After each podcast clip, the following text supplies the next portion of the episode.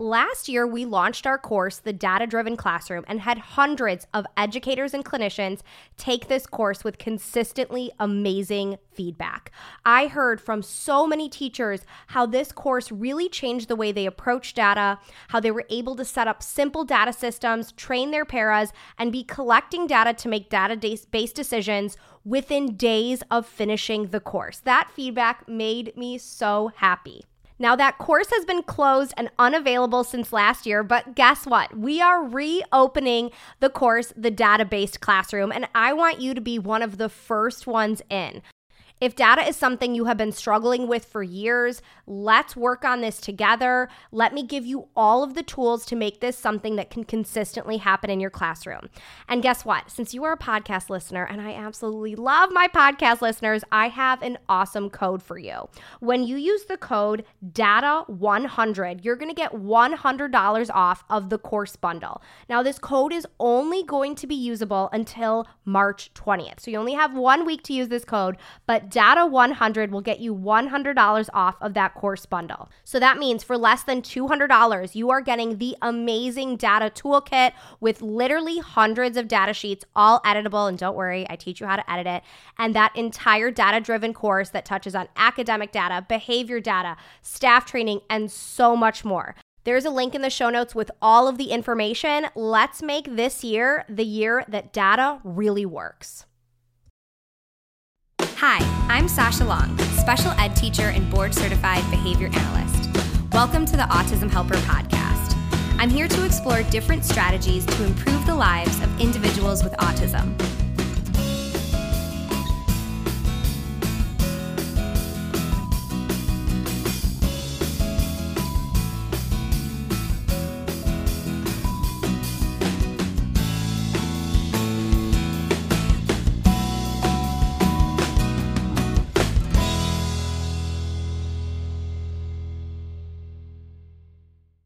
You guys know I talk about behavior change all the time. It's because behavior change is complicated. If you're trying to change your own behaviors, that is hard. I mean, how many New Year's resolutions don't even make it to February?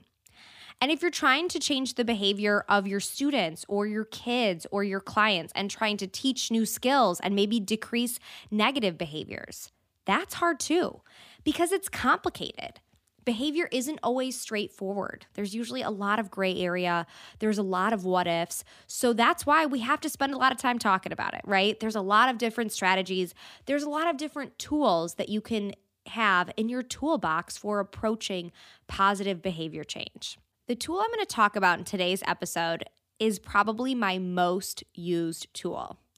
And I have to say, I just don't know tools well enough to have like a cool analogy here. Like, this is the screwdriver of your toolbox. Like, I I have no idea. Maybe screwdrivers use a lot, hammers, something like that.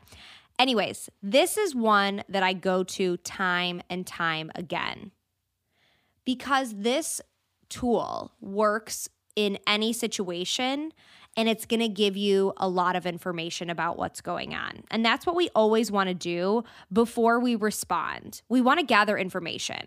We can't just react. You know, I've talked before about that difference between reacting and responding. A reaction is filled with emotion, it's from the gut. It usually feels good in the moment. If you snap at your own kid or you, you know, overreact or get upset or just, uh, stop doing that. That's the reaction. The reaction sometimes can actually make a problem behavior worse. A reaction doesn't teach new skills. A reaction doesn't tell that child, I'm here to support you when you're having a hard time. Versus a response. A response is planned, a response is thought out. A response helps teach new skills. So when we're looking at a challenging behavior, we always want to respond it's hard, right? We're human. We're going to have those reactions that we don't mean to have. But in general, we want to focus on always trying to respond over react.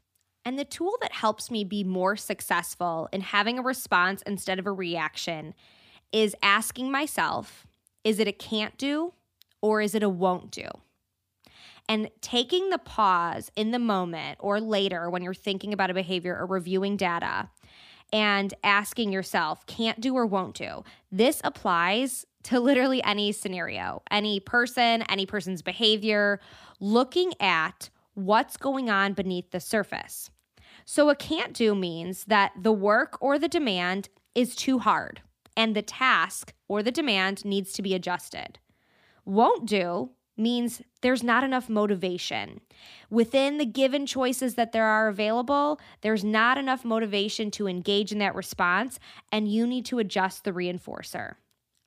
Every decision every one of us makes is shaped by two things it's shaped by our skills and ability to perform that action, and it's shaped by our motivation to act or not act based on the options available. So let's take an example from my own life. So if someone asks me to run a mile, I am fully capable of running a mile, right? I mean, it's not going to look pretty. I am not a runner. I don't enjoy running. I secretly wish I was one of those people, but I'm just not. So if someone asked me to run a mile, I would say no. I would choose to not act on that. And it would be a won't do. I have the skills to run a mile, I just don't have the motivation. Well, now, if someone says, hey, if you run a mile, I will give you a $100. I'm like, heck yeah, okay. I'm putting my shoes on. I'm outside, even if it's winter in Chicago, and I'm running a mile so I can get my $100. Because in that situation, I have the skills, I'm physically able to run a mile, and I have the motivation. I want the $100. Now, let's say someone asks me to run a mile in five minutes. Well, that's to be a clear can't do for me, right? I don't physically have the skills to run a mile in five minutes. It doesn't matter what reinforcer or motivation you added, I still would be unable to complete that task. So someone could say, Hey, I'll give you a million dollars if you run a mile in five minutes. I might not even bother trying. I mean, it's a million bucks, so maybe I would. But I'm physically unable to do that, to run the mile in five minutes. So even if the motivation is increased, my skills for responding to that expectation haven't changed. So when we approach any challenging behavior from a student, whether it's frustration within an academic activity, whether it's taking too long to transition, whether it's disorganization of materials, not turning in homework, not showing up to the Zoom call, I want you to stop and ask yourself is this a can't do or is this a won't do? Is this child missing the skills or are they missing the motivation? Because answering that question will give you such a clear direction on what you need to do next. And that's that response piece, right? We want to respond. We want to respond in a way that's helpful and supportive and helps that kid be successful.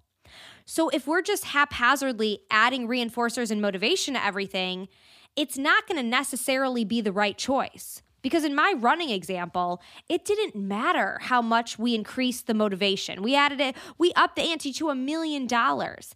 It didn't matter. I still couldn't do that task. If those skills are just not there yet, it doesn't matter how much you increase the reinforcement. And it's likely to just make someone annoyed.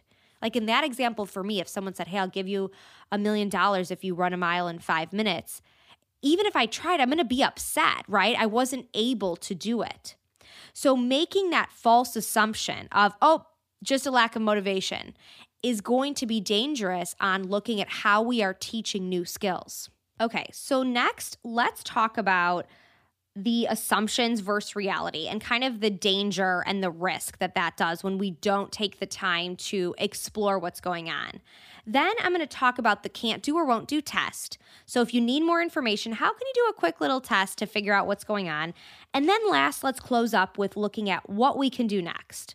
Once we think we have a can't do on our hands, what steps should we take versus when there's a won't do on our hands? But before we get into all that good stuff, let's go through a few more examples.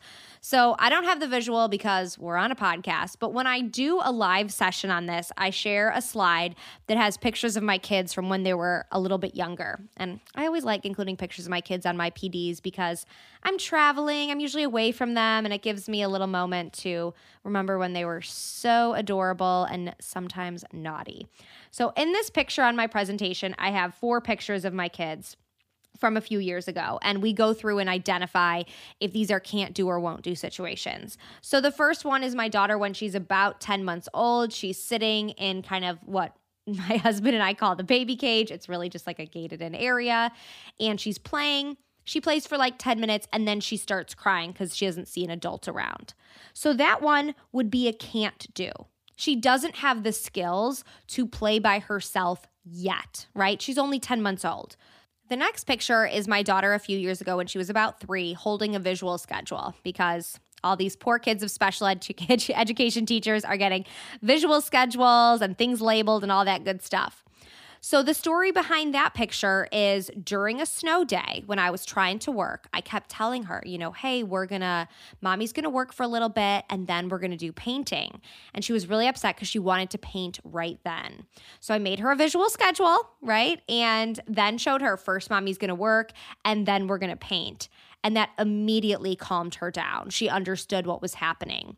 So, in that first part of that scenario where she wanted to paint right away and didn't understand waiting, that was a that was a can't do she didn't have the skills in that moment to just understand my verbal language with the order of events. But once I gave her that support tool of the visual schedule, she was able to then understand what was happening. The next picture is her out in the snow on this snow day, and kids for some reason can play outside when it's like freezing cold, and their face is like bright red, and their hands are like little icicles, and they don't care. It's so odd. I'm like, aren't you freezing and miserable? But they won't come inside. So she goes out and plays in the snow, and we tell her she has to come inside, and she refuses to come in. Well, that one's a won't do. She doesn't have the motivation with the options that are available, staying outside and freezing, freezing her butt off or coming inside and drinking hot chocolate, for some reason for her, because remember, reinforcement is specific to each individual, it is more reinforcing to stay and play outside. So she doesn't have the motivation to come inside right in that moment, whereas I would prefer the hot chocolate. That is more reinforcing for me. And then the last picture is the girls when they were like one and two or one and three playing with a pretend iPad which is so hilarious that now toys are like pretend versions of technology. And when the older girl, the three year old, refuses to share, that is a won't do. She has the skills, right? We've learned how to share. She doesn't want to. She doesn't have the motivation in that moment. She wants the toy for herself. When the one year old refuses to share, it's possibly a can't do and a won't do. She doesn't have the skills yet to know how to share. So I really like talking through all these examples because we can see when we're looking at like a one year old versus a three, four year old, how some skills come developmentally and there's a developmental component on what skills might be a can't do versus a won't do. So that's always something important to think about. So let's talk about assumptions versus reality we make a lot of quick assumptions within the day because we have to, right? We're always, you know, deciding like, oh, we need to do some skill building here, we need to fade some prompts here, and we probably aren't even realizing that we're doing it. But with problem behavior that persists, with kids that consistently are unable to get things out of their backpack, kids that are consistently not bringing materials to class, we want to take that time to dig a little deeper and to figure out what's going on. So maybe a first grade teacher has a center based classroom. This is pre COVID and everything is normal and lovely. And her kids are having a really hard time transitioning between centers. Like it's taking, like, you know, five, six, seven minutes to transition between centers. And the teacher assumes that it's an issue of reinforcement. She's like, you know, they just all love the centers that they're at. That's why it's so hard to change. So maybe I need to add in a token board or a first center, thinking of all these new solutions. Well, those solutions could be great if it was a won't do. But in reality, in this hypothetical situation, it's a can't do. The kids in this class might not understand exactly what the expectations are during transition time between centers. They maybe have never been taught or were taught so long ago that they forgot. Maybe they did it the correct way and didn't receive reinforcement. Maybe they did it the incorrect way and did receive reinforcement. They took their time, they dawdled, they chatted, and it was fine. So they haven't kind of gotten that skill building component yet. So even if the teacher adds in all these new layers of reinforcement, it's not going to solve the root problem that the kids don't have the skills yet to transition between centers in a timely way. Well, let's think about a fourth grader doing some math work and they're engaging in a lot of off task behaviors and some negative behaviors, drawing on the desk or tearing the paper. And the teacher's gonna think, you know, oh, I bet that math work's just too hard. So they go ahead and give them an easier math work, math worksheet. Well, most of the time, if someone gives you easier work to do, you're usually gonna take it, right? I mean, no one's gonna be like, oh, this is way too hard. Like, that's just our natural instinct. If something's easier, I'm gonna be like, sure, I'll do the easier one, right? So the teacher gives the easier math worksheet, the child takes it, but these problems persist the off task behaviors, some of the negative behaviors. Well, if you dig a little deeper into this scenario, you would realize that there's a lack of reinforcement. There are other options that are more reinforcing, doodling on the paper, you know, tearing tearing the paper, drawing on the desk. Those things are more reinforcing at the time. And there's no reinforcing consequence set up for completing the math work. Either page, the hard one or the easy one. Maybe in the past the student did complete the math work and there wasn't a reinforcement that followed that completion of the paper. So this one instead of it being a can't do, which was that assumption, it's actually a won't do. So we want to go in and add reinforcement for that harder task because that might be at their skill level and look at increasing and adding some motivation in for that activity. Let's talk about the can't do or won't do test. So, some situations you might be able to just pause and dig a little deeper and knowing the student or the client or the child, be able to figure out what's going on. But if you're having a hard time deciding if something is a can't do or a won't do, there's a really simple test that you can do. I'll give you the steps to the can't do, won't do test, and then we'll walk through a few examples. So, step one, take baseline data. Step two, offer high ticket reinforcer to exceed baseline data. Step three, take more data. Step four, if the score increases, the behavior is likely a won't do. So let's go back. Let's walk through an example with these four steps. Let's use the classroom that was having issues with transitioning. But we're going to put a different spin on it this time. Step one, take baseline data. Now, if that sentence intimidates you, don't let it. Baseline data can be one quick data point, something that you, you know, collect with your timer, with you know, a worksheet, something very simple. So the teacher here is going to time how long it takes kids her the kids in her class to transition between centers. So when the bell goes off to transition, she's going to start the timer. By the time every child is in their spot, she's going to turn the timer off, right? Maybe she'll do this a few times and get an average, whatever. So when she takes her baseline data, it's at 6 minutes. It takes kids 6 minutes to transition between centers. Step two, now she's going to offer that high ticket reinforcer to exceed that baseline data. And the key here is high ticket reinforcer, right? We want to give like something really awesome, like really, really awesome. So the teacher's going to say, Hey guys, yesterday you transitioned between centers in six minutes. If you can transition between centers in two minutes, we are going to, right after center time, go right outside to the playground for a bonus recess time and get to stay out there for a half an hour. And it's going to be so great. So she's going to offer that high ticket reinforcer. Step three, take more data. So they start their centers and she takes more data with that new reinforcement system in place. And guess what? These kids transition in 50 seconds. Yep, when that high ticket reinforcer, that extra bonus recess time was on the table, the kids went from transitioning in six minutes to 50 seconds. So, step four, that score increased, right? We saw that they were doing it better. They were completing that skill in a faster way. So now we know that that's likely a won't do. The kids in the class have the skills to transition, but they do not have the motivation.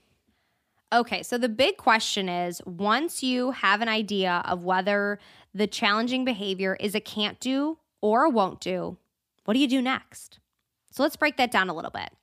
If the issue is a can't do, meaning the child, the adult, the individual doesn't have the skills yet to achieve that expectation, that demand, complete that activity, we obviously want to teach the missing skills. You want to make sure it's developmentally appropriate, and then you want to start to teach and support the development of those missing skills. Oftentimes, there's a breakdown in executive functions that are affecting the ability to achieve an expectation. There could be poor time management. There could be lack of task initiation. There could be poor emotional control. These skills affect so many things that impact the success our kids have on a daily basis. If you want to learn more on executive functioning, head back to episode 114. We talk about the entire episode. So, looking at ways to support executive functions will really help build missing skills. Another thing I always think about if it's a can't do is is there a replacement behavior? And is that replacement behavior something that we've taught and something that we've gotten buy in from? If you've heard me talk about behavior change and replacement behaviors, you know replacement behaviors are the secret sauce to positive behavior change. You need it, you must have it, and you have to teach it. If you took my behavior change course, you know all about that phase one, phase two, right? We got to get the buy in before we start any delay and denial. So make sure that there is a replacement behavior that's in place and then that student knows how to do. Now, on the other side, if it's a won't do and it's a motivation issue, well, we got to look at what we're using as reinforcers and reassess if things are actually reinforcers. There are so many wrong assumptions about reinforcement. Stickers are not reinforcing to everyone. Praise is not reinforcing to everyone. Good grades are not reinforcing to everyone. Reinforcement is specific to each individual. So you might have to go back to the drawing board and figure out what is reinforcing for that child's behavior at that time. So this might mean doing a reinforcer survey with the individual or with the parents or guardians. This might mean doing regular preference assessments. This might mean looking at the novelty of items you're using. Sometimes activities and items are reinforcing because they're new. If you want to learn more about reinforcement, oh my gosh, do I want to tell you more about reinforcement? It is for sure one of my favorite things to talk about. Check out episodes 41, 56, or 83 of the podcast that are all on reinforcement because there's a lot to unpack within that whole topic. But let's go back to the topic of this episode. So, in our pursuit of always responding and not reacting when negative behaviors occur, responding in a way that's supportive and that encourages and teaches new skills, we are going to pause and ask ourselves is this a can't do or a won't do? Do I need to teach missing skills or do I need to add more motivation for this student? This is going to guide the way you respond in such an effective way. This is such a quick and easy tool that you can utilize in almost any scenario. So I encourage you next time a challenging behavior comes, which might be in the next five minutes, go ahead and think about it. Think about is this a can't do or won't do? If you're driving right now or doing something on your own by yourself, after this episode ends, think through challenging behaviors that have happened with your students or with your kids and start to think about what's missing the reinforcement or the skill set and how can you change the way you respond to help that individual be more successful. Thanks for listening to the Autism Helper podcast. If you liked what you heard and want to hear more, hit subscribe. It would mean a lot to me if you left some feedback. Whether I'm working one on one with a student, doing a podcast like this one, or presenting for a PD, my goal is always to provide as much value as I can. So your feedback really helps me make sure I'm doing just that. If you have other topics you'd like me to cover, leave in the feedback or message me on social media. You can follow me at The Autism Helper on Facebook, Instagram, YouTube, and Pinterest, or visit my website, theautismhelper.com. Thanks again for listening.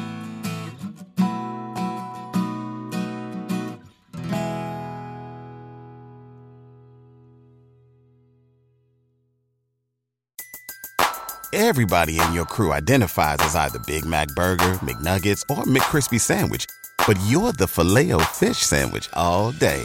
That crispy fish, that savory tartar sauce, that melty cheese, that pillowy bun. Yeah, you get it. Every time. And if you love the Filet-O-Fish, right now you can catch two of the classics you love for just $6. Limited time only. Price and participation may vary. Cannot be combined with any other offer. Single item at regular price. Ba da ba ba ba. Having the right resources for your classroom is essential to making sure your classroom is running smoothly.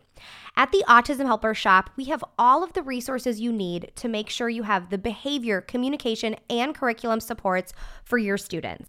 Within our shop, we have adapted books, task cards, resources aligned to the VB-MAPP and the ABLLS, behavior plan flowcharts, data sheets, curriculum everything you need, whether you are an early childhood teacher or a high school teacher. We have all of the resources that will meet those students' needs.